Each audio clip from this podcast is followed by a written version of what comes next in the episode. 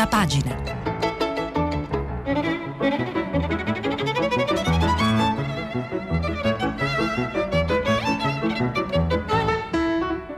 Questa settimana i giornali sono letti e commentati da Salvatore Merlo, vice direttore del quotidiano Il Foglio.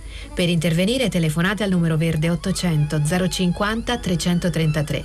Sms e WhatsApp anche vocali al numero 335 56 34 296.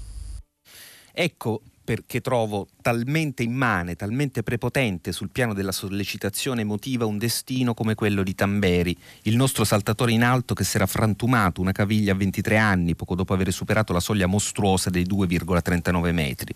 Aveva tutto in un momento non, non ha avuto più nulla, ha ricominciato da zero che è zero, si è finalmente tolto il gesso, ha recuperato i suoi gesti, uno a uno, la rincorsa, lo stacco, l'avvitamento in aria, il colpo di reni e di addominali a scraventare verso l'alto le sue gambe e superare l'asticella, sfiorandola soltanto con la schiena.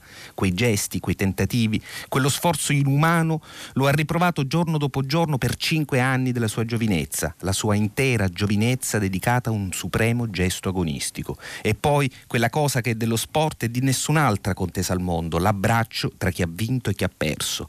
Raccontare tutto questo è un giornalismo un tantino inferiore, un tantino secondario rispetto allo scrivere di qualcuno dei superuomini grillini e tanto per fare un esempio?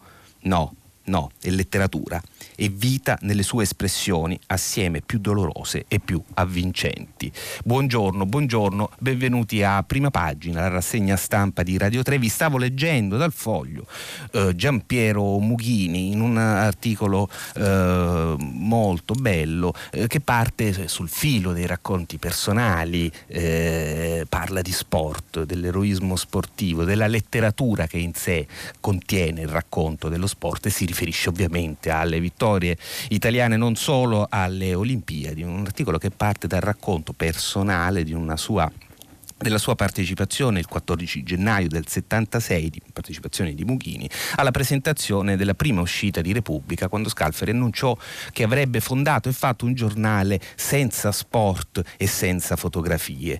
Eh, dice Mughini, Scalfari ci mise poco a capire che il suo programma iniziale, quello di fare a meno dello sport, fosse delirante sul piano culturale e ancor prima che su quello giornalistico, che, che ne sarebbe venuto un giornale più povero e niente affatto un giornale giornale più snob. Poi Mughini ricorda che infatti Scalfari eh, strappò, eh, sottrasse al Corriere della Sera eh, e remunerò lautamente Gianni Brera e poi sulle pagine di Repubblica noi abbiamo goduto nel tempo di, delle firme di Gianni Clerici, di Gianni Mura e anche di Emanuela Audisio, eh, cui Mughini dedica eh, un elogio, dice Mughini di Emanuela Audisio, di cui ho scritto una volta che la scrittrice italiana più attiva alla maniera di Ernest Hemingway addirittura. Basta fare un paragone con gli Stati Uniti, eh, prosegue Mughini, lì dove Don DeLillo dedica una partita di baseball pagine e pagine di un suo grande romanzo, dove Cassius Clay assurge al rango di eroe nazionale, dove il cinema migliore attinge a piene mani dalle cronache sportive, dove l'inarrivabile Marilyn Monroe sposa un campione dello sport, era Raggio di Maggio ovviamente, un altro che ci mise del suo nello sfottere il pregiudizio italiota in tema di sport fu Luciano Bianciardi, di cui erano deliziose le collaborazione al settimanale Guerin Sportivo modellato dal conte Alberto Rognoni. In un suo pezzo pubblicato dall'Europeo, Bianciardi si rivolge a un contadino sardo e gli chiede «Ma a lei che gliene viene se il Cagliari di Gigi Riva vince?» E quello risponde a tono «E che me ne viene se perde?» Ecco, e i giornali oggi si, parla di, eh, si parlava di foto in questo articolo di Mughini, sono pieni di queste immagini così eh, belle, così forti e comunicative della, delle, della, ancora di Tamberi, il vincitore del salto in alto, e di Jacobs, il campione olimpico, l'oro nei 100 metri. Ma eh, c'è anche la vittoria ieri di Vanessa Ferrari, eh, celebrata, in particolare prendo qui eh, la corrispondenza Venezia di Repubblica, di cui però ho tagliato la firma dell'autore, eh, mi scuso. A 30 anni eh, Vanessa Ferrari, la, eh, la campionessa eh, italiana di ginnastica artistica, a 30 anni nel cor- del corpo libero, a 30 anni nel colpo libero un argento mai visto, era l'ultima Olimpiade di Vanessa Ferrari che conclude così la sua straordinaria, la sua straordinaria carriera. I giornali ci raccontano eh, e prendono una polemica polemica però che è scoppiata all'estero intorno al nostro campione eh, Marcel eh, Jacobs. Eh, agli inglesi e agli americani la sconfitta non va giù. Jacobs è uno shock, scrive Marco Bonarrigo sul Corriere della Sera a pagina 46. Cos'è successo? È successo che alcuni cronisti americani e inglesi e poi in una specie di eh, rullare di tamburelli anglosassoni sui social eh, hanno parlato di doping eh, eh, riferendosi alla vittoria del, del, di Jacobs senza ovviamente nessun fondamento né nessuna, nessuna prova. Non l'hanno presa sportivamente scrive eh, Marco Bonarrigo dal Corriere della Sera, i cronisti americani e inglesi non va giù che un italiano abbia vinto la finale dei 100 metri, la corsa regina dello sport principe delle Olimpiadi. È possibile che si tratti di attacchi acuti di invidia da parte di chi? Delle 29 assegnate nella storia dei giochi di medaglie d'oro se ne è portate a casa 19. Per questo forse crede di avere un diritto reale sul titolo. Risultato scioccante ottenuto da atleta sconosciuto sono le frasi prevalenti negli articoli e nei commenti dei reporter di lingua inglese che sui social, sentendosi forse più liberi, aggiungono ironia e seminano dubbi. Vittoria shock di Jacobs è il titolo identico di Guardian, Times e Washington Post. Dal nulla al trono di Bolt, titola invece il Boston Globe, il fatto che nessuno dei suoi rivali conoscesse il nuovo campione olimpico, come scrive il Globe, parte eh, confortato dal secondo delusissimo arrivato dalla finale, l'americano Fred Kerley, che dice di non sapere assolutamente nulla di questo Jacobs. Normale avrebbero potuto concludere i cronisti se si considera che Kerley corre i 100 metri da appena un anno, era un quattrocentrista e che con Marcel per colpa del Covid non ha mai potuto incrociarsi. E viene poi questa informazione eh, diciamo, illustrata con le pagine dei giornali, la stampa eh, dedica questa a, questa, a, questo fatto un trafiletto e si chiede come si dice rosicare in inglese a Roma. Eh, rosicare è un termine piuttosto utilizzato, non, non so se anche altrove, però eh, significa insomma, maturare una certa invidia nei confronti di, eh, di, qualcuno e di rosicamenti nei mesi passati, eh, riferimento al mondo, eh, alla Gran Bretagna, al mondo anglosassone, si è parlato dopo la finale di, eh, di Wembley Scoprendo Jacobs, il mondo si interroga sulla sua progressione. Repubblica è la stessa notizia dalle, eh, di cui ci racconta Mattia Chiusano, inviato di Repubblica a Tokyo, il Washington Post, non è colpa sua ma questo sport è pieno di imbroglioni, il MEI, eh, MEI il presidente della FIDAL che è la federazione dell'atletica dice che è una polemica miserabile eh, eh, basata sul fatto che mh, mm, hanno, eh, non, ha vinto, non hanno vinto gli, gli, americani. E in effetti sappiamo dalla storia del eh, medagliere di questa ehm, gara considerata regina delle Olimpiadi che sono spesso stati gli americani a vincere, anche se Usain Bolt, l'ultimo grande campione eh, dei 100 metri, era giamaicano. E le foto, dicevamo, le foto che eh, continuano sono foto di questi, di questi uomini, queste donne, dai fisici eh, armoniosi e eh, eh, intercettati dagli obiettivi nel momento massimo dello sforzo agonistico o della felicità della celebrazione vengono celebrati, scusate la ripetizione anche da Giuliano Ferrara in un raffinato articolo che eh, è ironico che eh, è intitolato L'elogio del testosterone olimpico, è quasi una descrizione questa nell'immagine dell'abbraccio tra eh, Tamberi che tutti abbiamo visto, ormai conosciamo quasi quasi a memoria tra eh, Tamberi e Jacobs del, del, mm, di ieri, eh, dell'altro ieri, scusate, eh, di domenica.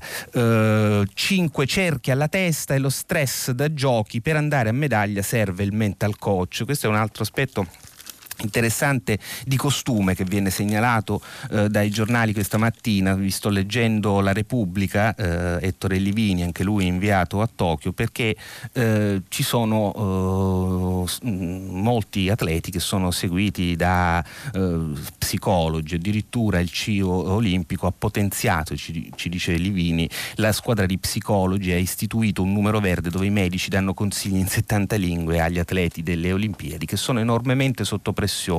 Scrive Livini, eh, i twisties che hanno mandato in crisi Simon, Simon, eh, Simon Biles, Simon Biles è la campionessa americana di ginnastica artistica, eh, l'ansia della tennista Naomi Osaka, gli esercizi di respirazione che hanno sbloccato il rapporto tra Marcel Jacobs e il papà spingendolo all'oro dei 100 metri, altro che mens sana, in corpore sano, le Olimpiadi di Tokyo con buona pace di allenatori, preparatori tecnici e nutrizionisti andranno agli annali come i giochi dei mental coach, che è questa espressione inglese per definire una professione che non è chiarissima, non è nemmeno uh, regolamentata perché non si parla soltanto di eh, psicologi che appartengono a, a, un albo e sono eh, in taluni casi anche medici. Eh, proseguo e concludo la lettura di questo uh, pezzo che coglie un aspetto interessante di queste eh, Olimpiadi, ma anche di un fenomeno che è sempre più diffuso nella società, lo vedremo, ne parla anche il messaggero che ci ricorda che dai divorzi al lavoro c'è una nuova vita con il mental coach a cui si affidano eh, attori di Hollywood, politici, eh, da Clinton a Donald Trump, l'attore eh, Hugh Jackman eh, e poi ovviamente molti sportivi, come ricordavamo da questo articolo di Ettore Livini su Repubblica, eh, che prosegue, concludo la lettura, queste Olimpiadi dove il cervello vale come il fisico sono una bella novità, dice Marcella eh, Marcone, ex campionessa di ping pong, oggi psicoterapeuta. La parte psicologica dello sport in Italia non era molto curata, spiega. Un faro l'avevano acceso le presidenze di Federica Pellegrini sui blocchi dei 400 stile libero, la prova provata di come la testa possa essere freno o moltiplicatore. La vittoria di Jacobs eh, era già scritta nei suoi muscoli, è sicura Morcone, ma qualcuno lo ha aiutato a sbloccare un potenziale già pronto ed è arrivato l'oro. Il problema, aggiunge, è che questo è un mestiere che non ha un albo e il rischio, con la pubblicità di questi giorni, è che ora si inventino tutti mental coach. In Italia basta pagare 3.000 euro e ti trovi in, mani, in mano mano un patentino, accusa Paolo Benini che è stato consulente mentale di Gregorio Paltrinieri, il campione del nuoto e anche del tirassegno, ha massaggiato cervello e ansie dei ragazzi della vela che oggi si giocano un oro, ma soprattutto è professore di psicologia all'Università di Siena e Firenze. Questo è un mondo senza leggi, pieno di motivatori farlocchi e apprendisti stregoni. In queste ore ho letto affermazioni dei mental coach degli azzurri che fanno rivoltare Freud nella, nella tomba, c'è sempre il rischio diciamo, della, de, della, devianza e, del, e, dell'imbroglio, quando nascono anche nuove figure o si generano delle, delle, delle mode improvvise, eh, capita anche questo. Poi vi dicevo che la, il fenomeno è talmente diffuso che Valerio Arnaldi sul Messaggero ci fa un'intera pagina eh, dai divorzi al lavoro, una nuova vita con il mental coach, non solo politici, attori sportivi, sempre più gente comune si affida agli esperti per gestire momenti di crisi e carriera.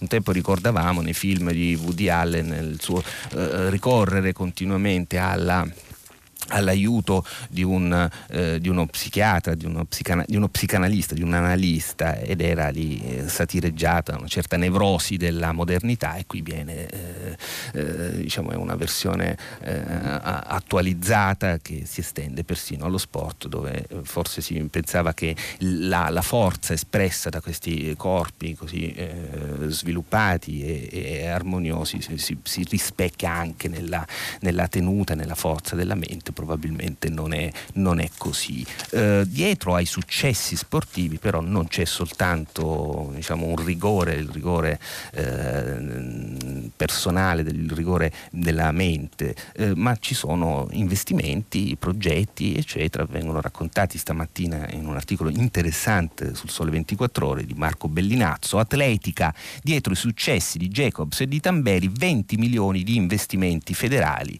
eh, e trainer. Voi vi ricorderete ricorderete certamente che eh, negli anni scorsi si era eh, sviluppata una fortissima polemica intorno alla riforma dello sport che aveva creato eh, accanto al CONI una nuova organizzazione chiamata Sport e Salute direttamente collegata eh, di, alle dipendenze del, eh, del, governo che avrebbe gestito insieme al CONI lo sport. Qualcuno paventava dei disastri, eh, questo no, io non lo so, però si può dire che le cose stanno andando abbastanza bene e se è vero quello che racconta il sole 24 ore, gli investimenti nello sport anche di base non sono, non sono mancati, anzi scrive eh, Marco Bellinazzo, nella sera piovigginosa e tropicale di Tokyo l'inno di Mameli è risuonato all'Olympic Stadium, mentre il tricolore saliva sul pennone più alto, Marcel Jacobs e Gianmarco Tamberi hanno potuto finalmente mettersi al collo da soli, come da rigide norme anti-Covid, le medaglie d'oro, due vittorie incredibili che però hanno profonde radici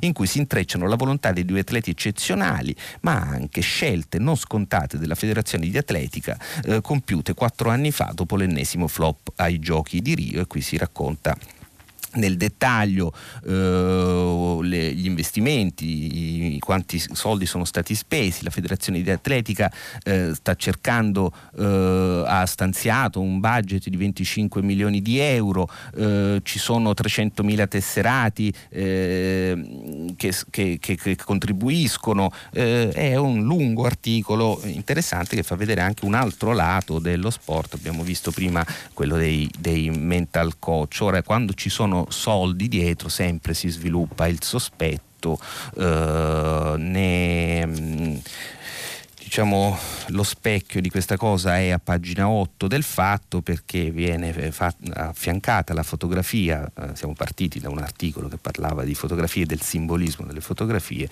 una foto di Marcel Jacobs, Jacobs con accanto Giovanni Malagò, il presidente del CONI, poi un titolo, sto leggendo il fatto, a, cinque, a quattro colonne, dietro gli ori il carrozzone, 10 milioni l'anno e alcune ombre, il dossier eh, atletica olimpica, nella FIDAL guerra rimandata eh, e da Stati Uniti e UK avvertono attenti ai dopati, ma questa è una notizia che abbiamo detto. Insomma c'è, secondo Lorenzo Vendemiale, del fatto eh, qualcosa che, che, non va. Il Sole 24 Ore ci raccontava invece che gli investimenti fatti hanno portato dei risultati che sono sotto gli occhi di tutti. Poi in questa stessa pagina il, il, fatto in un uh, breve articolo non firmato ma siglato FQ Fatto Quotidiano eh, se la prende un po' con me. Eh, ieri avevo eh, dato conto della prima pagina del fatto evidenziando che eh, c'erano due foto una un po' più piccola con la vittoria degli Ori e una un po' più grande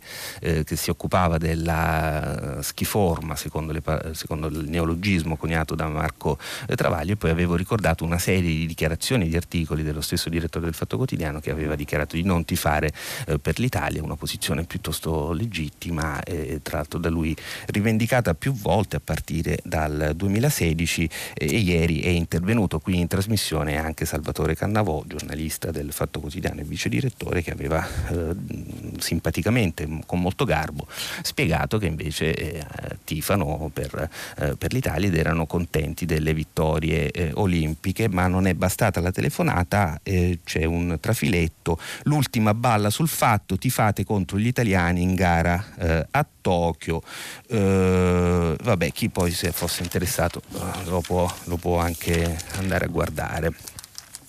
Si conclude intanto, eh, segnalo in maniera positiva, eh, c'è da essere contenti, la storia di, di, di della, della, della, dell'atleta Cristina Timanovskaya eh, che era eh, stata eh, oggetto di un tentativo di, di rapimento di fatto da parte della bielorussa eh, e ha ricevuto, era un'atleta bielorussa che partecipava alle Olimpiadi di Tokyo, avevano cercato, la Bielorussia sappiamo è un paese eh, gestito eh, con pugno di ferro dall'autocrate Lukashenko la, eh, l'atleta eh, è rimasta in Giappone, si è sottratta al tentativo di riportarla in patria e ha ottenuto dalla, dalla Polonia un visto e quindi un visto che la mette al sicuro lontano dalla, dalle, dalle, mani del, del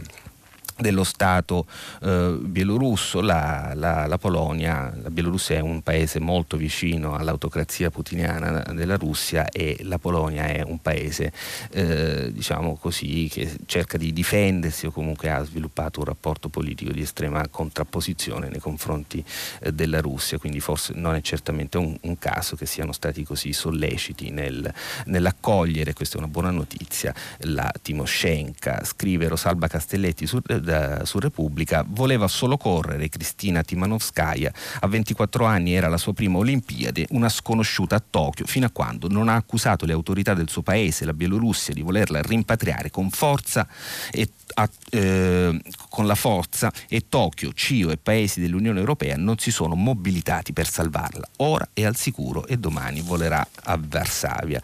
Eh, Tokyo, eh, il CIO, cioè il Comitato Olimpico e eh, i paesi europei non si sono mobilitati per salvarla. Questo non, eh, diciamo, non è, il massimo, ma succede e a volte nei confronti della Russia come della Cina eh, il nostro mondo, il mondo occidentale, dei paesi democratici talvolta è così eh, timido anche in taluni casi per interesse economico. A proposito di foto, siamo partiti dalle foto, dalle foto degli sportivi, siamo partiti dalla, eh, dalla citazione di un uh, articolo sul filo dei ricordi personali di Giampiero Mughini, vi segnalo dal Corriere della Sera, nelle pagine interne, la pagina 28, un inserto che si occupa di eh, fotografie e ne segnala in particolare una in, con un commento di Maria Luisa Agnese, una bellissima foto molto nota eh, di Mario De Biasi che si intitola Gli italiani si voltano, è la fotografia di una donna vestita di bianco, in questa eh, fotografia in bianco e nero di quest'Italia anni 50, una donna eh, vestita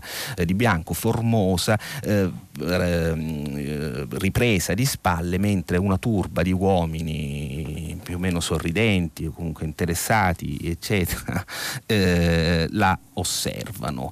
Uh, questa foto, scrive Maria Luisa Agnese, non si potrebbe scattare oggi o perlomeno se si scattasse sarebbe accolta da tali e tante polemiche che sarebbe bollata come atto ultra politicamente scorretto. Probabilmente è vero uh, ed è una notazione interessante che riguarda la nostra cultura, ma tutto quanto. Alla fine da, alcune, da alcuni mesi il Foglio sta pubblicando per esempio una serie di eh, capolavori della letteratura eh, classica, a cominciare eh, dalla Clebery Finn di Mark Twain, che contengono delle piccole cose che forse oggi sarebbero eh, oggetto di, di, critica o comunque non corrispondono esattamente a un certo modo di, eh, di pensare e chissà se questi stessi libri così importanti nella storia, per la cultura beh, per la nostra civiltà si sarebbero, si sarebbero scritti.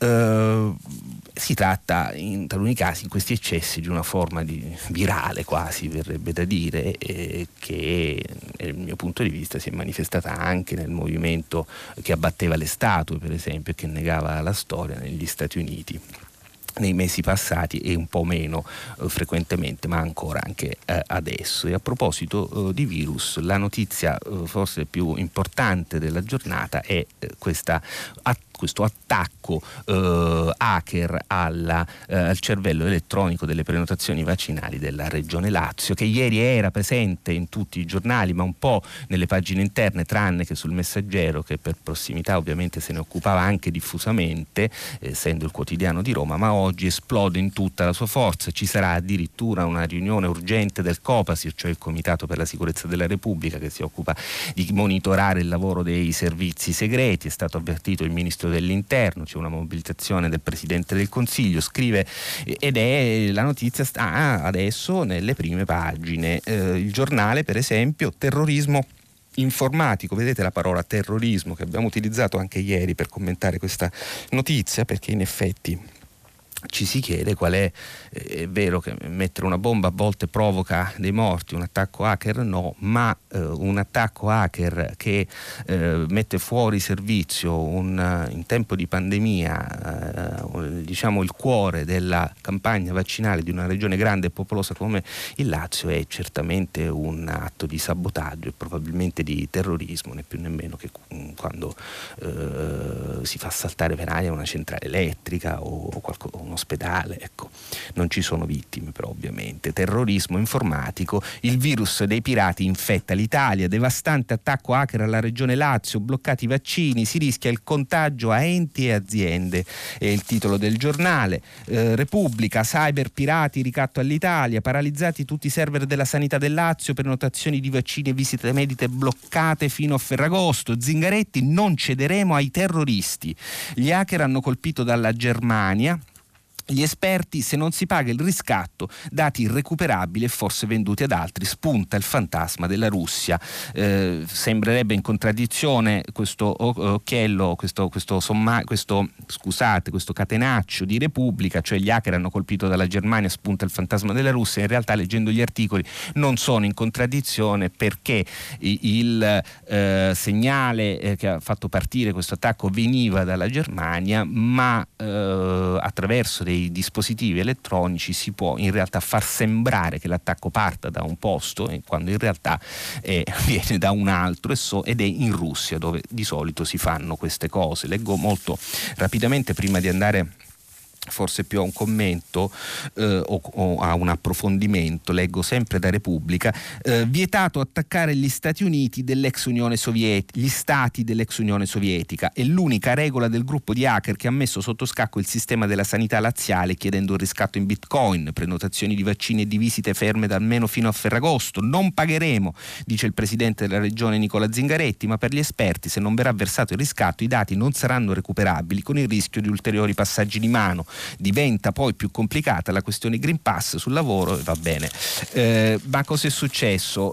Eh, questo attacco hacker ha mandato in tilt il sistema sanitario il sistema di prenotazioni sanitarie del, del, Lazio, hacker sanità in tilt, stop a visite ed esami, ci racconta il messaggero con una cronaca di Alessia Marani a pagina 34, sospese le prenotazioni a pagamento, sospesi i ticket, i pazienti rimandati a casa dagli ospedali, le ASL dicono di essere aperte solo per emergenza, sono allertati tutti i medici perché le liste di attesa saranno più lunghe ed è evidente quando dicevo il terrorismo perché ci sono, ci sono degli effetti sulla vita delle persone, effetti anche anche gravi, non solo eh, si ferma, eh, va in tilt la campagna vaccinale del Lazio, ma come ci racconta il Corriere della Sera eh, a pagina a pagina 3 eh, in un articolo eh, soffrono delle persone, eh, c'è un articolo qui di Maria Rosaria Spadaccino intitolato Esirio, te, tre tetraplegico rimane senza sonde e alimenti. Si tratta di un, di un, bambino. La sua avventura, scrive Maria Rosaria Spadaccino, la sua avventura nel mondo sirio, bimbo tetraplegico che compirà otto anni a Ferragosto, continua a raccontarla ogni giorno sui social e ieri la vita l'ho fatto incontrare, anzi scontrare con i pirati informatici che hanno colpito il sistema della regione Lazio. Grazie ai grandissimi geni che hanno fatto l'attacco hacker, oggi mio padre è andato a prendere tutta la fornitura di alimenti, sonde e siringhe e non si è riusciti a concludere nulla, una giornata buttata, persone con, con disabilità e caregivers ringraziano. Questo è il tweet, poi diventato una storia su Instagram, sul, apparso sulla pagina di Sirio e i tetrabondi. E mamma Valentina Perniciaro, 39 anni, che, oggi, che ogni giorno eh, aggiorna i social raccontando la quotidianità del più piccolo dei due figli e quindi uh, vedete sì, ci sono degli è un, una, questo attacco hacker eh, ha degli effetti che sono terribili, evidentemente. Libero, eh, terrorismo informatico, l'Italia sotto attacco, il titolo di eh, prima pagina eh, e poi ci sono degli approfondimenti che sono interessanti, se adesso li, lo ritrovo per e non li ritrovo e mi discuso perché non so dove li ho messi, ma ve lo racconto. Eh, di fatto pare che eh, gli attacchi vengano dalla Russia. Eh, a luglio eh, di quest'anno il presidente eh, americano Joe Biden si era rivolto a, a, Putin proprio perché questo tipo, questo fenomeno di terrorismo eh, digitale è, è, in grandissimo sviluppo e l'origine di questi attacchi è quasi sempre la Russia e Biden rivolgendosi a Putin lo ha accusato di non fare, di non fare nulla. Eh, ed, è, ed è così ed è quello che raccontano stamattina anche i quotidiani italiani, eccolo qui il pezzo, niente cella né estradizione, leggo eh, da Repubblica, l'articolo di Rosalba Castelletti, niente cella né estradizione perché Mosca è diventata l'isola felice del cybercrimine. Di fatto il sospetto o l'accusa che hanno rivolto anche gli Stati Uniti alla Russia è che in fondo a loro fa comodo che questi, allo Stato russo fa comodo che questi eh, criminali creino il panico o eh, eh facciano facciano dei danni eh, in Occidente. Eh, siamo evidentemente nel concetto complicato eh, postmoderno, diciamo, di, una postmoderna guerra fredda. Eh, i giornali ci ricordano che siamo eh, però tragicamente in ritardo in Italia dal punto di vista della difesa su queste cose. Eh, c'è un articolo eh, di Grazia Longo a pagina 5 della stampa che ci racconta appunto come eh, stiamo cercando di correre ai, ritari, ai ripari in fortissimo ritardo. Eh, censite decine di migliaia di reti ostili, l'intelligence al lavoro per monitorare internet, conoscere il nemico aiuta. Appena approvato dal governo l'Agenzia per la Cybersicurezza Nazionale nazionale che dovrà proteggere le funzioni chiave dello Stato, i servizi segreti e la lista nera del web, l'Italia in ritardo ora corre ai ripari. E che eh, ci fosse un problema di sicurezza, ci segnala il Corriere della Sera in un trafiletto a pagina 2, lo aveva già detto il ministro della transizione digitale Vittorio Colau due mesi fa al Festival dell'Economia di Trento, cioè aveva detto abbiamo il 93-95% dei server della pubblica amministrazione non in condizioni di, eh, di sicurezza. Questo è stato, eh, viene evidenziato oggi anche dalle pagine dei giornali che eh, non, sottolineano il fatto che in particolare le reti periferiche come quelle delle regioni per esempio sono sostanzialmente eh, indifese e che oggi eh, la guerra eh, si combatte anche con altri, con altri mezzi apparentemente non cruenti anche se come abbiamo visto dalla storia di Sirio il bambino tetraplegico, in realtà poi ci sono delle persone eh, che ci vanno in mezzo e ne soffrono, eh, e ne soffrono altro che terrorismo dunque e ci si chiede se sia terrorismo non anche si, eh, eh la piromania e gli incendi che in questi giorni stanno colpendo l'Italia. Eh, intanto le indagini sui roghi a Pescara, dove è andata in fumo la pineta di D'Annunzio, vanno avanti. Eh, ci racconta il Corriere della Sera. Eh, chi c'è dietro, vendette, mafia o piromani, il 98% dei roghi è causato dall'uomo. E infatti eh, di, eh, tra l'articolo sul Corriere di Riccardo Bruno e quello di Alessio Ribaudo ci viene raccontato che lì a Pescara eh, sono, ritrova- sono, stati scoperti tre punti di innesco di questo incendio che è certamente eh, doloso. Viene anche raccontato che solo eh, diciamo, nelle zone del centro-sud italiano ci sono stati nelle ultime 24 ore 1200 interventi, eh, giornate eh, drammatiche e si pone anche qui un, un problema di, di, di, sicurezza, di sicurezza eh, non da poco di cui tuttavia la politica italiana è apparentemente estranea, cioè nella questione della cybersicurezza, eh, quest'ultima eh, dei, dei roghi che sono tra l'altro un problema annoso nel nostro paese, entrano diciamo, nel conchiuso dibattito politico che si eh, avvolge sulla... c'è Salvini che ripete che c'è un problema di immigrazione, ci sono delle navi in arrivo e eh, si rivolge in toni un po' minacciosi contro la ministra eh, Lamorgese, eh, c'è la questione del Monte dei Paschi che agita, che agita tutti, eh, tutti propongono soluzioni più o meno fantasiose mentre il governo cerca di venderla. Eh, e poi è in preparazione il decreto sul, sul Green Pass. E partiamo, e partiamo, da qui. I giornali, eh, la Repubblica, leggo Annalisa Cuzzocrea da Repubblica, ci informano che il decreto sul Green Pass va verso una linea soft, eh, cioè una, eh, dal punto di vista così filosofico si tratta di andare più verso un, lavoro di persuasione, dice Annalisa Cuzzocrea, più che eh, di obbligo, eh, mentre si stanno complicando gli aspetti che riguardano l'utilizzo del Green Pass, del Green Pass sui luoghi di lavoro, perché i sindacati eh, hanno sollevato una serie di dubbi che sono eh, di contrasto tra, tra leggi, nonché problemi anche legati alla, alla privacy. Infatti il eh, messaggero scrive Green Pass nelle aziende, il governo frena sulla legge, i sindacati obbligatorietà con una norma, Giorgetti è contrario, le sigle, cioè i sindacati sono stati infatti ieri convocati a, eh, a, Palazzo, a Palazzo, Chigi.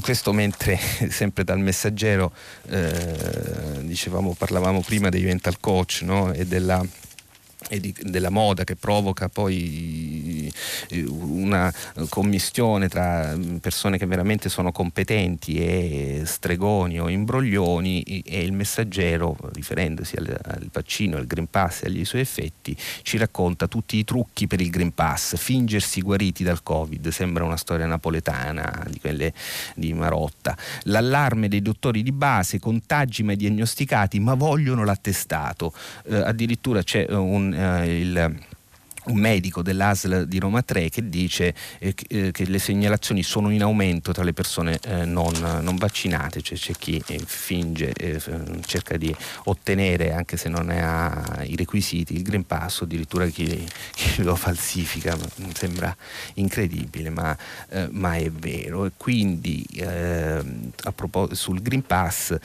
questo grande dibattito sulla sua opportunità o meno con il, la destra che ne fa una questione di libertà, eh, essendo contraria, eh, e Giorgia Meloni e Matteo Salvini hanno anche sostenuto che eh, farà male all'impresa, alle attività imprenditoriali. C'è poi un intervento invece di un, un imprenditore molto uh, noto nel settore dell'audiovisivo, della televisione, che è Simone Ercolani, sul foglio uh, a pagina nell'inserto 4, che interviene sulla questione del Green Pass, ne dà da imprenditrice, è il direttore creativo e l'amministratore amministratore delegato di una casa di produzione importante della televisione italiana che si chiama Stand By Me, eh, racconta tutto il contrario, cioè dice è necessario, noi abbiamo, noi imprenditori, bisogno del Green Pass per poter lavorare, perché se arriva, e sono, vi invito alla lettura di questo articolo che appunto va un po' in controtendenza rispetto al racconto che la politica stessa ha fatto, delle, eh, riferendosi a quelle che sono le inclinazioni degli imprenditori, racconta che se arriva, eh, lei non può chiedere il Green Pass, non può chiedere se i dipendenti sono vaccinati per questioni di privacy, eh, ma che ha dovuto chiudere diversi set perché alla fine c'erano eh, dei malati e di fatto fa capire che negli altri paesi stanno adottando delle norme più stringenti e che tutto questo settore, che sono posti di lavoro, nonché creativi, attività rischia di spostarsi dall'Italia a altre zone dell'Europa eh, più, da questo punto di vista più, eh, più, più garantite.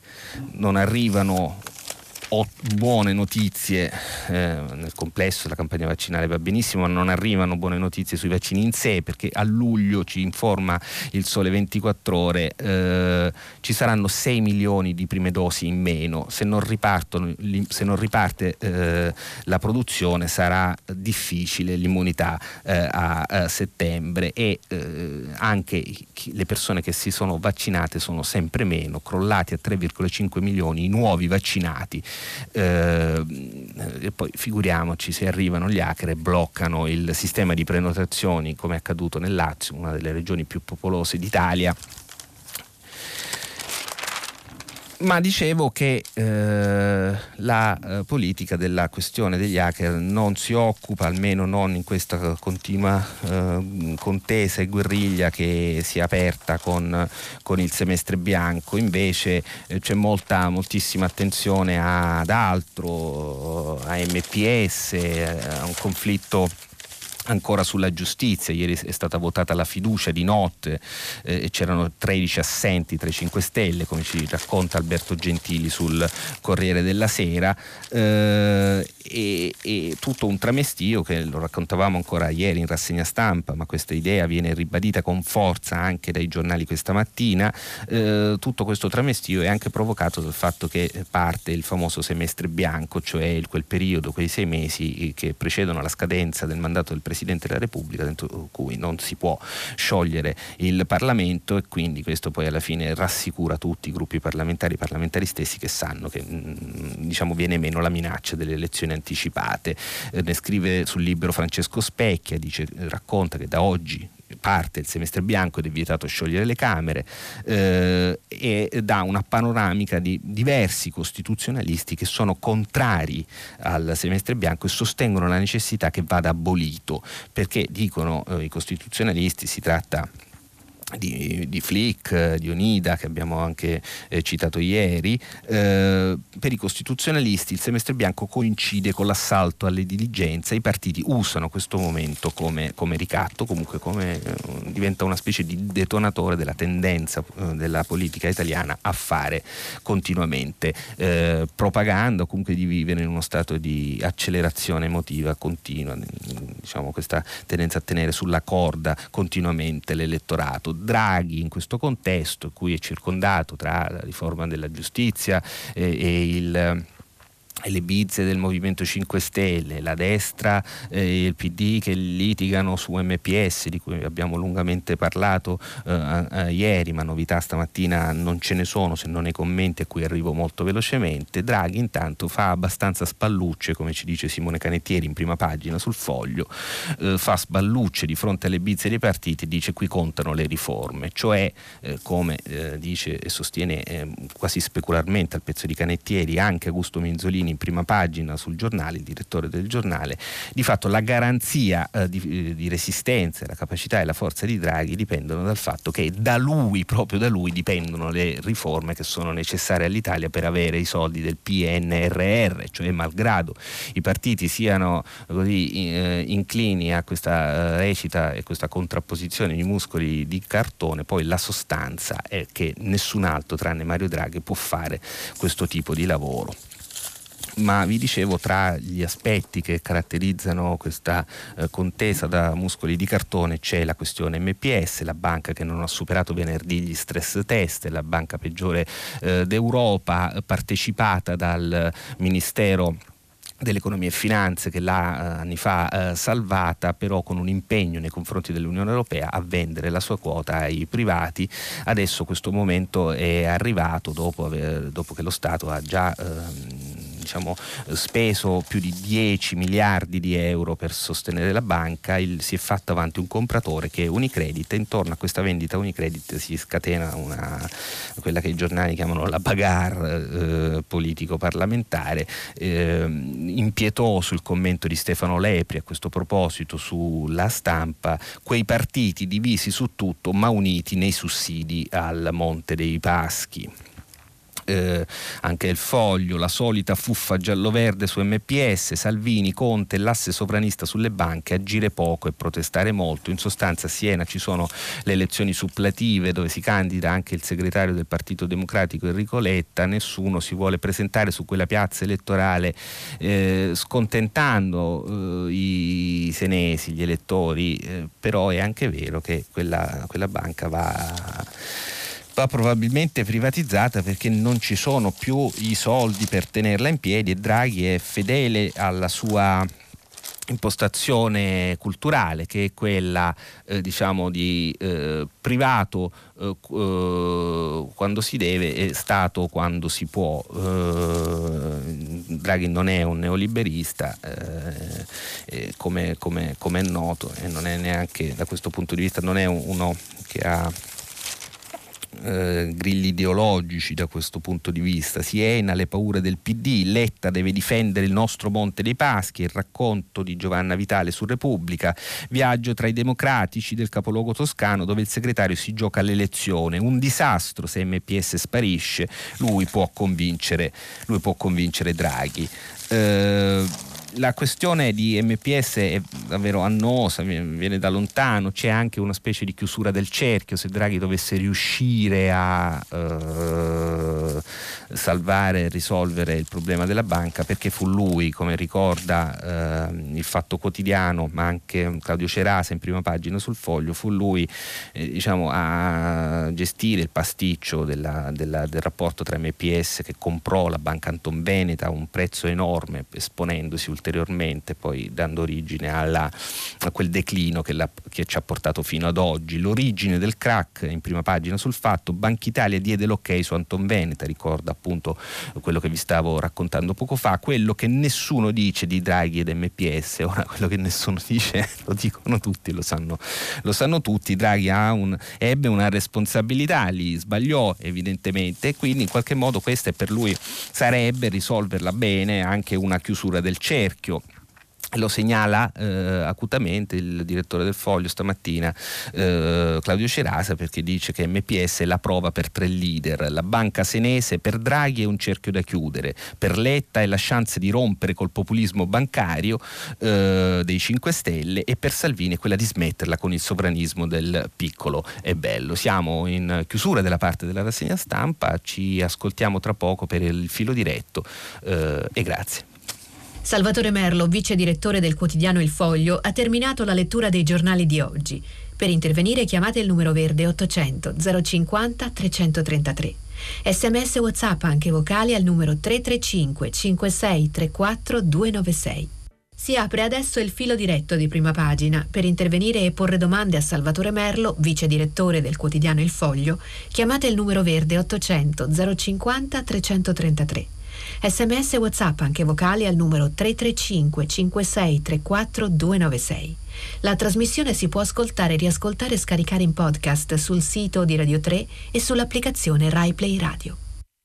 Eccoci, eccoci al filo diretto. Eh, vi segnalo proprio come se fosse una coda della rassegna stampa eh, che ieri è stato tolto il segreto di Stato dagli atti su Gladio e sulla P2 dal governo, dal governo Draghi. C'è una direttiva del Presidente del Consiglio che ha di fatto declassificato tutti i documenti su questi misteri di, italiani e c'è su Repubblica un articolo di Miguel Gotor, che è uno storico molto bravo, eh, che racconta eh, e scrive che la direttiva Draghi consentirà ora di approfondire non soltanto le dinamiche dei singoli attentati, ma anche il tema dei mandanti, dei depistaggi e delle infiltrazioni che riceveranno un sicuro impulso insieme con lo snodo centrale dell'individuazione di eventuali responsabilità internazionali collegate allo sviluppo della strategia della tensione in Italia. E chissà, e chissà che gli storici, scaltabellando tra le carte, eh, non ci spieghino qualcosa perché in questi anni eh, si è fatto molto fumo che ha alimentato, questa è una cosa, è un commento che ho fatto anche ieri, ha alimentato parecchia letteratura e confusione su questi fatti così importanti e così gravi nella nostra storia eh, recente. Eh, pronto? Pronto? Buongiorno, pronto? con chi parlo? Con la signora Mariella Pistone, chiamo da Castelnuovo Magra e volevo eh, farvi sapere che il campione italiano dei 100 metri ce l'abbiamo già noi, ce l'abbiamo da circa 20 anni. Lorenzo Ricci, un nostro concittadino, 20 anni fa, più di 20 anni fa, a Sydney, vinse l'oro nei 100 metri lineari a, alle Paralimpiadi di, appunto, di Sydney.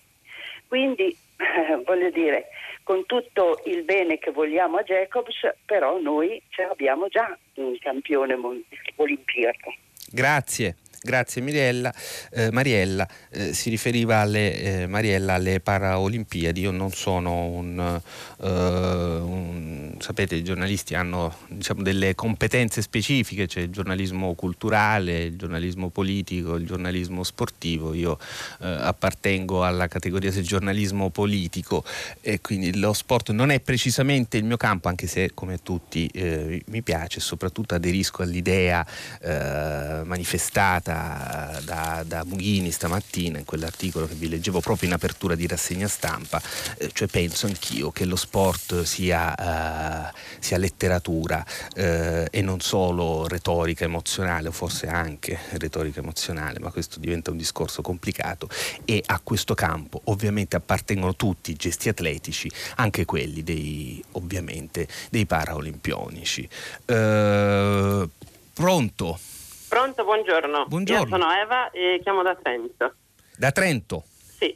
Volevo intervenire riguardo all'articolo che ha letto sui mental coach, sì. nel quale si legge che gli sportivi hanno addirittura bisogno di un, uno psicologo. Sì. Questo addirittura mh, secondo me suona un po', un po', sbagliato, nel senso che sembra che i vincitori debbano essere degli, dei super uomini privi di sentimenti. Ma chi ha detto addirittura? No, nell'articolo si ah, leggeva sì, così. Sì, sì, si leggeva proprio gli sportivi hanno addirittura. Non so, perché non, non, ci ho visto una, una, un'accezione negativa, era quasi. A me è sembrato un po', un po', come sottolineare che la fragilità emotiva no. e psicologica siano una debolezza, mentre credo che anzi conoscere se stessi, affrontare crisi, superarle, permetta di scoprire delle proprie risorse certo. e anche una volta superate di entrare in empatia con la sofferenza altrui, cosa che sicuramente ci renderebbe tutti più tolleranti. Non c'è alcun dubbio Eva, e la ringrazio del suo, del suo intervento.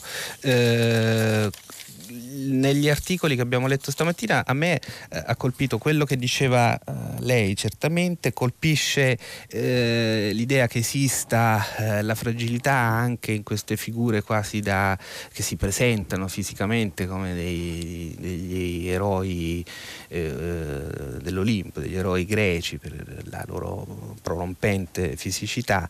Eh, e poi anche quello che raccontavano su Repubblica e sul Messaggero, che però questa professione, questa figura che viene chiamata con questo termine anglosferico mental coach non è regolata e al suo interno, veniva segnalato dagli articoli, non esistendo un albo, eh, rientrano poi anche ciarlatani, stregoni, eccetera, e c'è una moda eh, fortissima eh, che non investe e non riguarda soltanto lo sport, ma anche figure eh, di rilievo pubblico, come alcuni uomini politici degli Stati Uniti e attori di Hollywood, che si rivolge sempre più spesso a queste figure. Citavo poi eh, i film di Woody Allen, no? dove quasi, era, in quasi tutti i film c'è il protagonista che eh, va dal, dal, suo, dal, suo, dal, suo, analista e lì era un modo per raccontare eh, nei film di Woody Allen la nevrosi della modernità e chissà quali sono oggi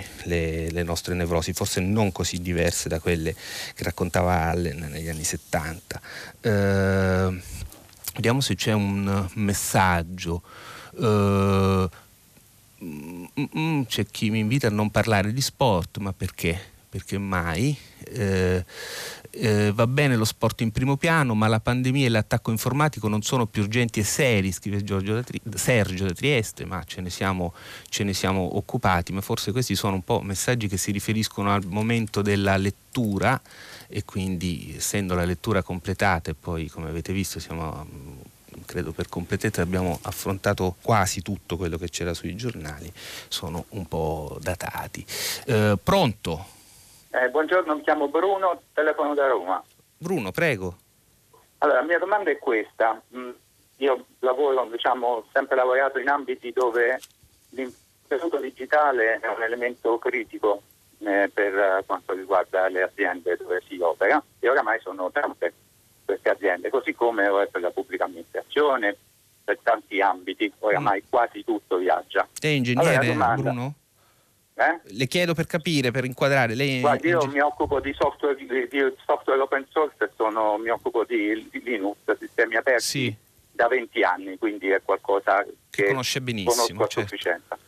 D'accordo, proprio per una, va bene. Detto questo, comunque non, non, sono le mie competenze qui di cui si parla. La questione è molto semplice. No, però è interessante aziende, sapere. Eh... Sì, tutte le aziende sono sottoposte da almeno 15 anni ad attacchi informatici continui e costanti. Ce ne sono centinaia al giorno e lo sanno tutti. Allora, visto che per la pubblica amministrazione, quando si dice che il 90% dei server è malamente protetto, e sono 15 anni che vanno avanti queste cose. Mi stupisce che a livello locale e a livello nazionale e a livello governativo bene, non si sia fatto assolutamente o si sia fatto quello che non, si, non è stato sufficiente per stessa ammissione, perché non lo sto dicendo io.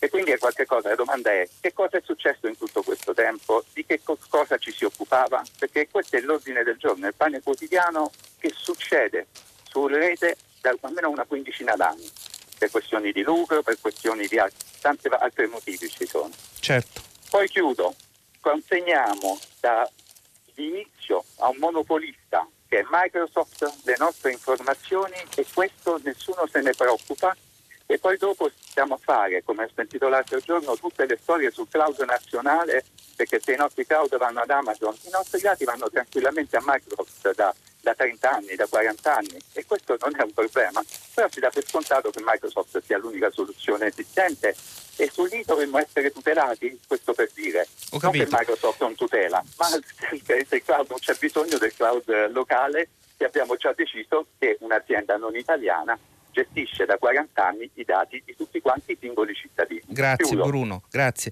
Eh, io eh, trovo, ringrazio Bruno per, per l'intervento però penso che siano due cose eh, molto importanti ma di due argomenti separati. Cioè una cosa riguarda la filosofia dell'open source, la preoccupazione per uh, l'idea che la preoccupazione per, per l'uso che vengono, per il potere che si dà a grandi aziende multinazionali che eh, hanno a loro disposizione perché glieli consegniamo noi i nostri dati personali. E un'altra cosa è eh, il fenomeno di questo nuovo modo di fare la guerra eh, che passa passa attraverso eh, internet. E qui c'è una grande questione che eh, sottolineava acutamente Bruno riguarda un ritardo tecnologico dell'Italia che viene segnalato stamattina dai quotidiani e però notizia di ieri che sta partendo l'agenzia, certamente in ritardo, ma diciamo che l'Italia non è precisamente uno dei paesi più attenti, non solo in questo, mm, parte l'agenzia per la cybersicurezza. Eh, e poi c'è una grande questione eh, geopolitica che riguarda la eh, ospitalità di fatto, la tolleranza che alcuni paesi eh, o nemici o avversari o in, comunque interessati a indebolire il mondo occidentale largamente inteso danno a, questo, a questi eh, criminali. E eh, questa protezione eh, sembra quasi il, un parallelo un po' azzardato, forse acrobatico, ma neanche tanto si può fare, assomiglia a quella eh, che un paese come l'Iran dà agli islamisti. Eh, sono in Russia che, è dalla Russia che partono, eh, secondo le ricostruzioni giornalistiche, eh, eh, gli attacchi hacker ed è alla Russia e al presidente russo Putin che si era rivolto a luglio il presidente degli Stati Uniti Biden intimandogli di occuparsi di questo eh, problema e di non lasciare correre, perché in quel lasciare correre c'è il sospetto che un po' eh, gli convenga a Putin che eh, gli Stati Uniti, gli alleati eh, europei degli Stati Uniti, insomma il blocco occidentale sia fatto oggetto di questo tipo di, di attacchi. C'è un, su Repubblica c'è un pezzo esaustivo direi, eh, firmato da Giuliano Foschini e Romina eh, Marceca, il ricatto dei pirati e la grande paura che sia solo l'inizio, milioni di dati inaccessibili, il blitz eh, via Frosinone. E ora la chiave di accesso alla rete potrebbe finire all'asta sul dark web, la chiave d'accesso a questi dati della regione eh, Lazio sono dati sanitari che sono stati di fatto bloccati, criptati, sono rimasti in quei server ma sono inaccessibili eh, a chi li deve custodire, cioè la regione regione, la regione stessa. Pronto? Pronto? Pronto? Prego, buongiorno, con chi parlo? Eh, sono Mario, chiamo da provincia di Napoli. Eh, volevo parlare riguardo alla, alla paventata ipotesi che eh, il Green Pass venga imposto sul, sul luogo di lavoro. Sì. E cioè che sia chi va a lavorare deve avere per forza il Green Pass. Volevo dire che eh, quando andiamo a vaccinarci eh, noi firmiamo una liberatoria sollevando lo Stato, sollevando le autorità dalle, dalle responsabilità che si hanno a mettere in giro un vaccino che è tutto, tutto sommato una medicina sperimentale. Beh, insomma, ci Adesso... è passato da, da, diversi protocolli approvato dagli enti che ne certificano la sicurezza e certificano la sicurezza di tutti i medicinali. questo... allora perché lo firmiamo? No, guardi, non, non, non, un, le faccio una chiosa, non, mi metto a fare una discussione sui vaccini. Okay. no, allora eh, ritorniamo sulla strada maestra. Eh, se si fa così, e cioè che sul luogo di lavoro è eh, necessario fare il Green Pass eh, è una forma di estorsione di mm. quella che è la nostra firma. Nel senso che eh, se lei, diciamo, se l'autorità non mi fa lavorare, io sono costretto a doverlo fare per forza. Eh, per cui eh, eh, va bene non andare allo stadio, va bene non andare al ristorante, va bene non andare al cinema, eh, ma impedire a chi non vuole vaccinarsi di non lavorare significa eh, non farlo vivere. Eh, chi, è che, chi, è che, può vivere senza lavoro? Io non lo so. Volevo sapere lei cosa ne pensava al riguardo. Grazie. È una forma di estorsione, questo voglio dire. Di coartazione, dice. È un, ob- è un obbligo che comprime una libertà personale. Io non sono d'accordo, glielo dico subito, uh, Mario. Uh, penso che ci siamo troppo rapidamente dimenticati che cos'è successo uh, due anni fa quando morivano migliaia di persone. ci siamo dimenticati che cos'è stato il lockdown e quali effetti ha avuto avuto la chiusura sull'economia italiana, eh, la, la, la, chiusura forzata. Eh, il Green Pass è una piccola concessione diciamo, eh, ed è molto meno eh, dal punto di vista della perdita delle libertà personali che restare chiusi in casa eh, e non poter, non poter uscire perché ti fermano i carabinieri e ti chiedono dove vai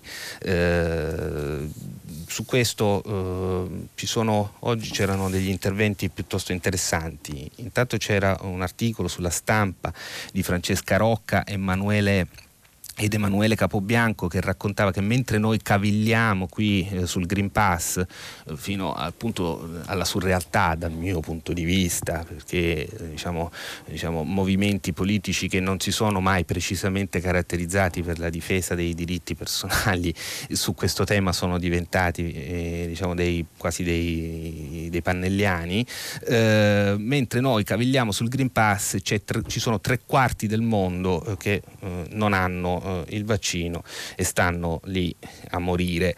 Eh, l'articolo l'ho preso dalla stampa, ve ne leggo un passaggio così per, avere, per ricordarci un po' che cos'è abbiamo passato anche noi.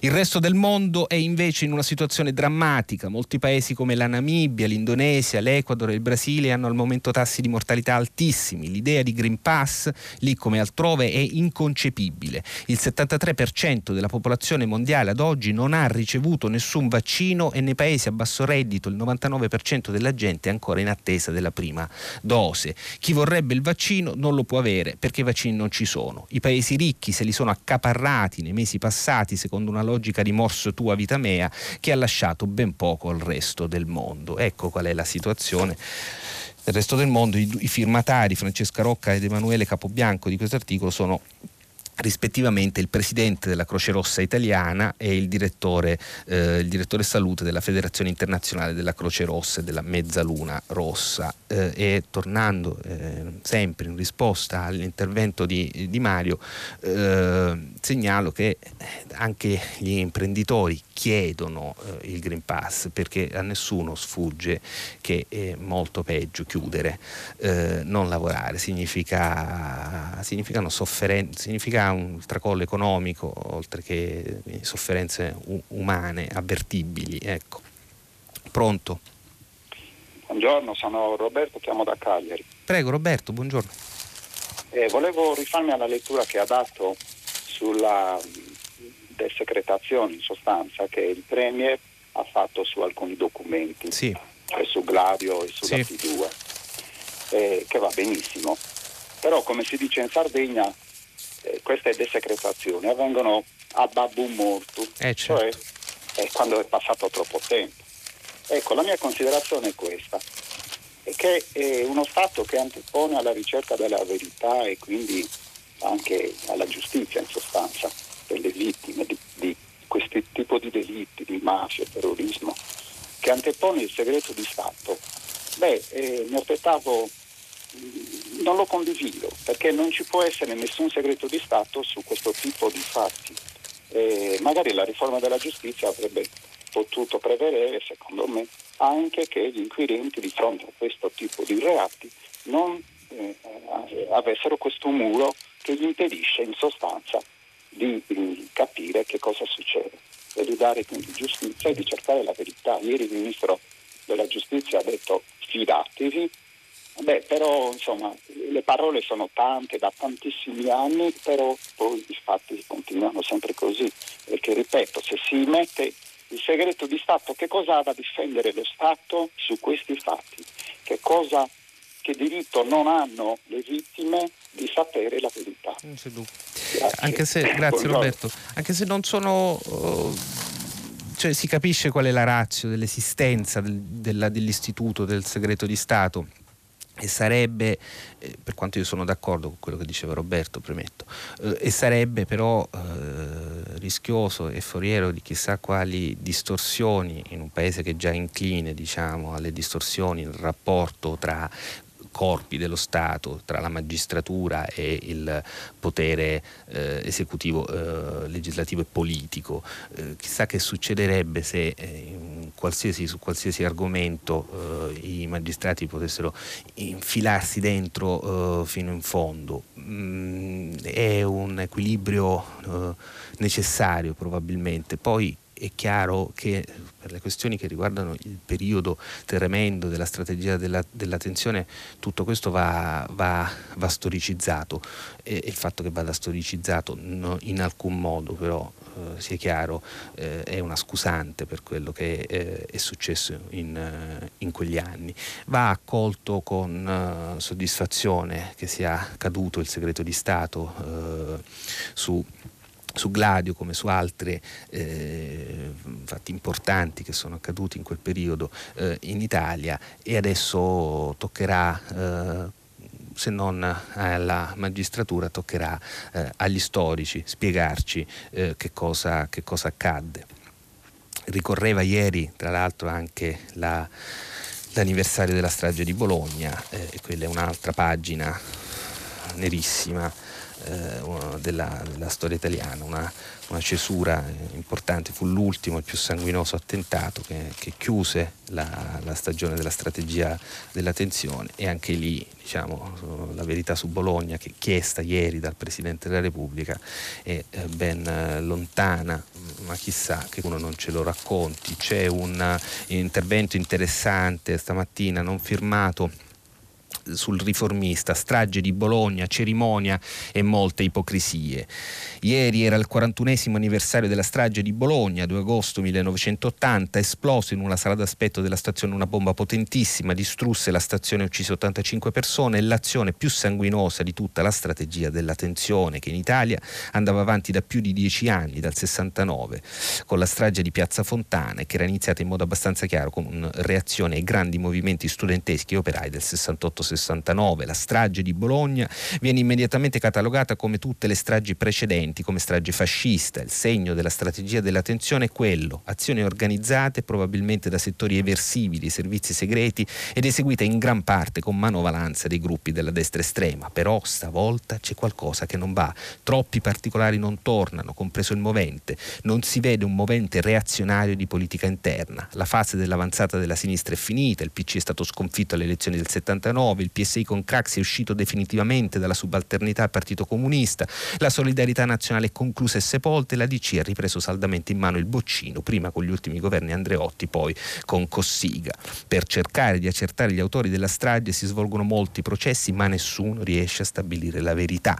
Si batte solo la pista neofascista, ma non si trovano prove e anche pochi indizi. Alla fine, come sappiamo, si dà la colpa Ainar, a Fioramanti e, e, e, Francesca Mambro. La verità, conclude il riformista, è ancora lontanissima, i dubbi sulla versione ufficiale giganteschi, la magistratura tiene il punto, appoggia, eh, appoggiata in genere dai governi e dalle associazioni delle vittime, ma di concreto non c'è eh, nulla. Ora, dice, eh, ci ricorda il riformista, è in corso un nuovo processo, anche questa dei processi infiniti è un'altra cosa estremamente significativa, ora è in corso un nuovo processo che la Procura di Bologna aveva in realtà archiviato per inconsistenza della materia. La Procura Generale ha voluto invece che si facesse un processo ai mandanti, una decina, tutti morti.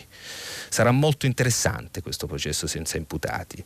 Eh, ieri a Bologna si è svolta la cerimonia ufficiale di commemorazione, ha parlato anche il ministro Cartabia, un bel discorso molto retorico, di appoggio alla magistratura e basta, parole vuote, la verità vera probabilmente non la vuole più nessuno e qui eh, diciamo, ci ricolleghiamo a quello che diceva Roberto poco fa. Pronto?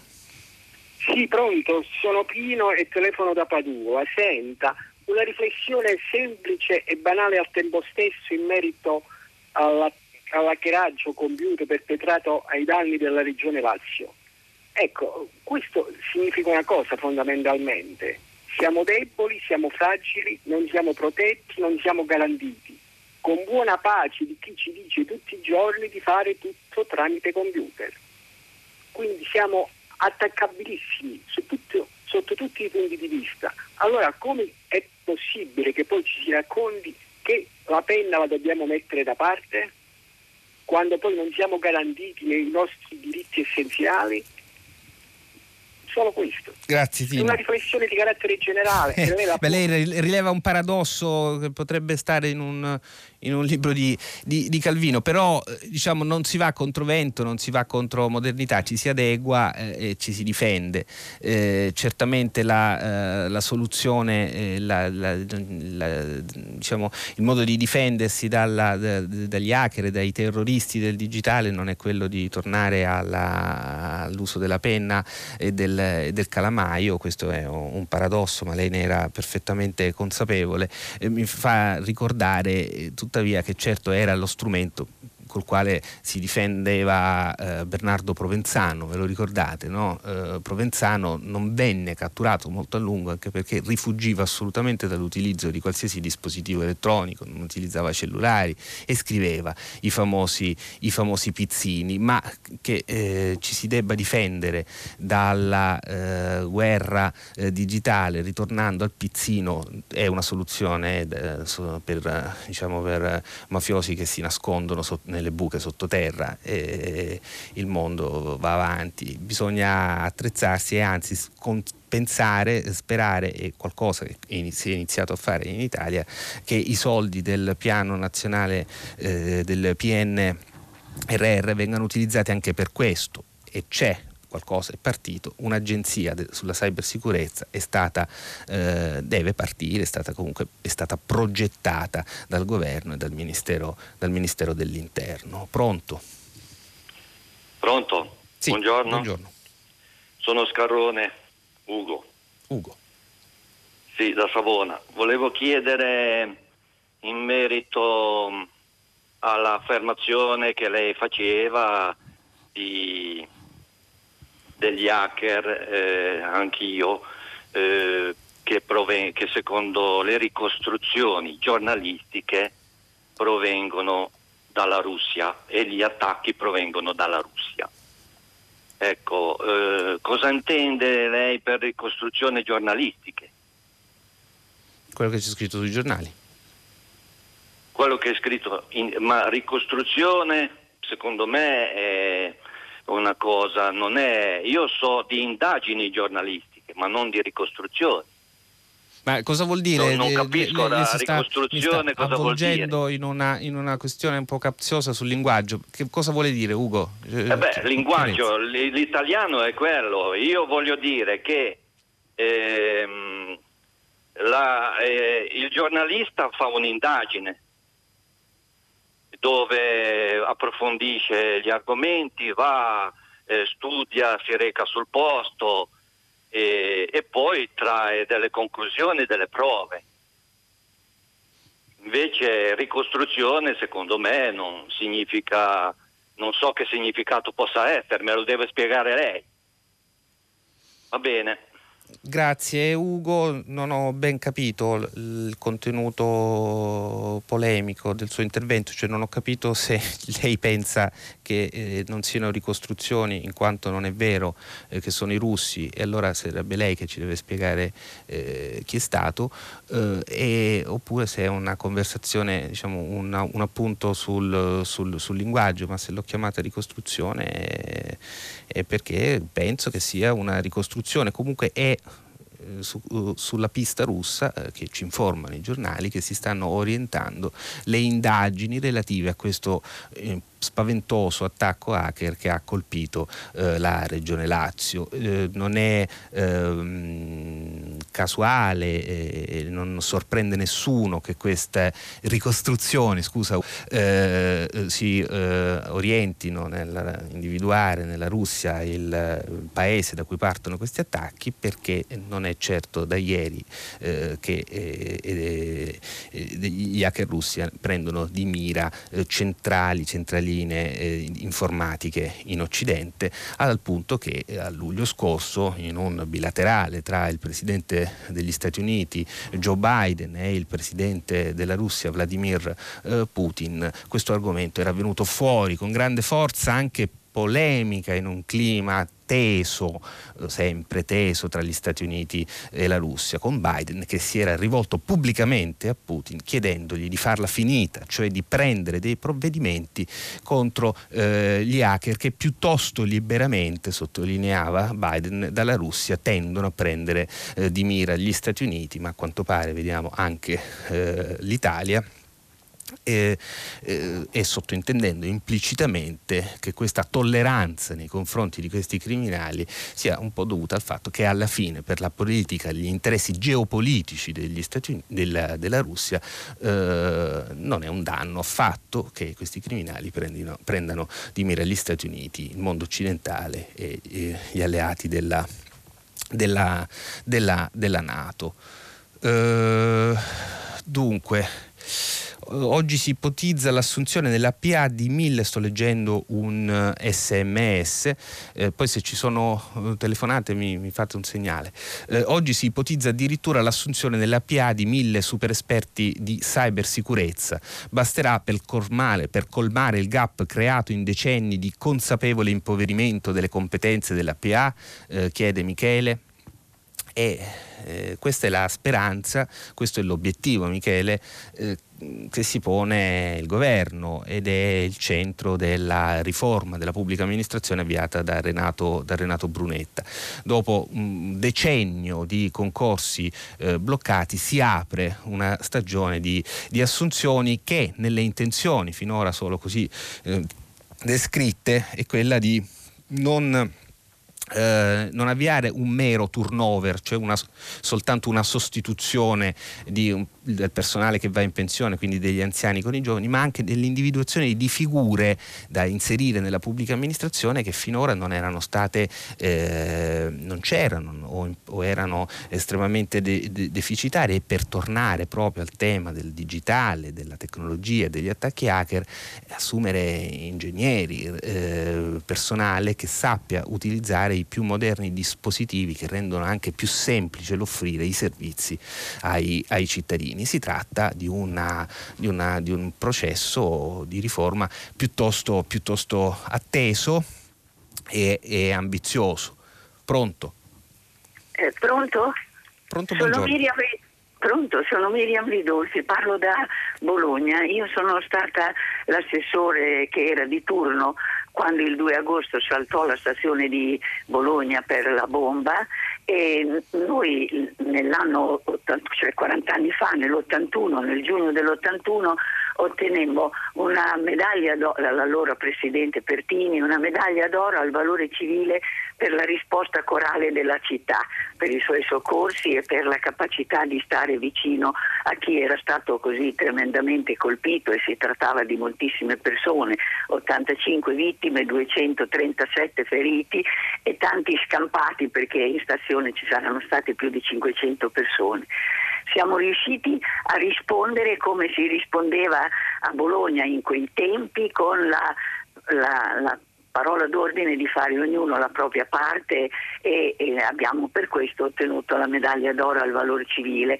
Eh, sono passati 41 anni da allora, ma sempre 40 anni fa si è formata proprio un po' sulla spinta della nostra risposta l'associazione dei familiari delle vittime certo. della strage. Era la prima e dopo 40 anni io credo meriterebbe la medaglia d'oro questa associazione che è riuscita a legare il dolore che era anche personale e familiare, voglio dire, a un discorso di civiltà per tutti noi, a un esempio di eh, volere a tutti i costi trovare la verità senza la quale, senza la verità e senza la giustizia non esiste possibilità di riconciliazione, soprattutto non esiste la possibilità di quell'elaborazione della memoria che deve servire alle giovani generazioni per, per riuscire a capire che la vita è una vita che non ci appartiene eh, se non individualmente, ma è una vita della, del, anche di, di, di relazione, di, di, capacità di essere anche per la vita degli altri. E adesso l'associazione si sta battendo, ieri c'è stata la, di nuovo dopo un anno di lockdown eh, la manifestazione, ma soprattutto c'è stato l'incontro anche con la Ministra della Giustizia perché questa associazione con la sua tenacia e la sua determinazione di non, come dice il Presidente, di non guardare in faccia a nessuno è riuscita a riaprire i processi sia per alcune cose per Cavallini che erano da, da rifare perché eh, allora ai tempi del processo primo era minorenne, ma soprattutto perché la Procura Generale è riuscita ad aprire il processo sui mandanti dei pescatori che ora sono perseguibili, anche se per la metà, anzi per più della metà, sono morti. Tuttavia eh, questo processo deve assolutamente andare avanti, questa, questa, verità e questa giustizia è per tutti e anche tutti gli ultimi riscontri con la digitalizzazione degli atti per i quali si è speso anche il comune e la regione, ovviamente l'associazione non avrebbe potuto farlo da sola e tuttavia è una tenacia che serve veramente alla storia del nostro paese e alla ministra Catarbia è stato proprio chiesto questo, organico e possibilità organico perché gli uffici con i pensionamenti poi rischiano di non certo. poter portare avanti le cose e soprattutto si sta scrivendo da parte della giustizia una pagina che questa sì può servire davvero agli storici per non avere soltanto così dei fatti un po' individuali, no? mm. pur belli che però non ci aiutano ecco, a fare un discorso che sia complessivo, insomma, di, di, ricerca veramente della verità per sapere per ognuno di noi da quale parte stare. Do, dottoressa Ridolfi, ma eh, questo processo si riapre a 40 anni dai fatti. Sì. Poi ci si chiede eh, se possa esserci giustizia o se a quel punto la verità non è eh, una eh, conquista da demandare eh, agli storici. Perché, non, perché, persino, i, come ricordava anche lei, persino eh, i mandanti eh, presunti di quella strage sono, sono morti, cioè è un processo eh, senza imputati o quasi.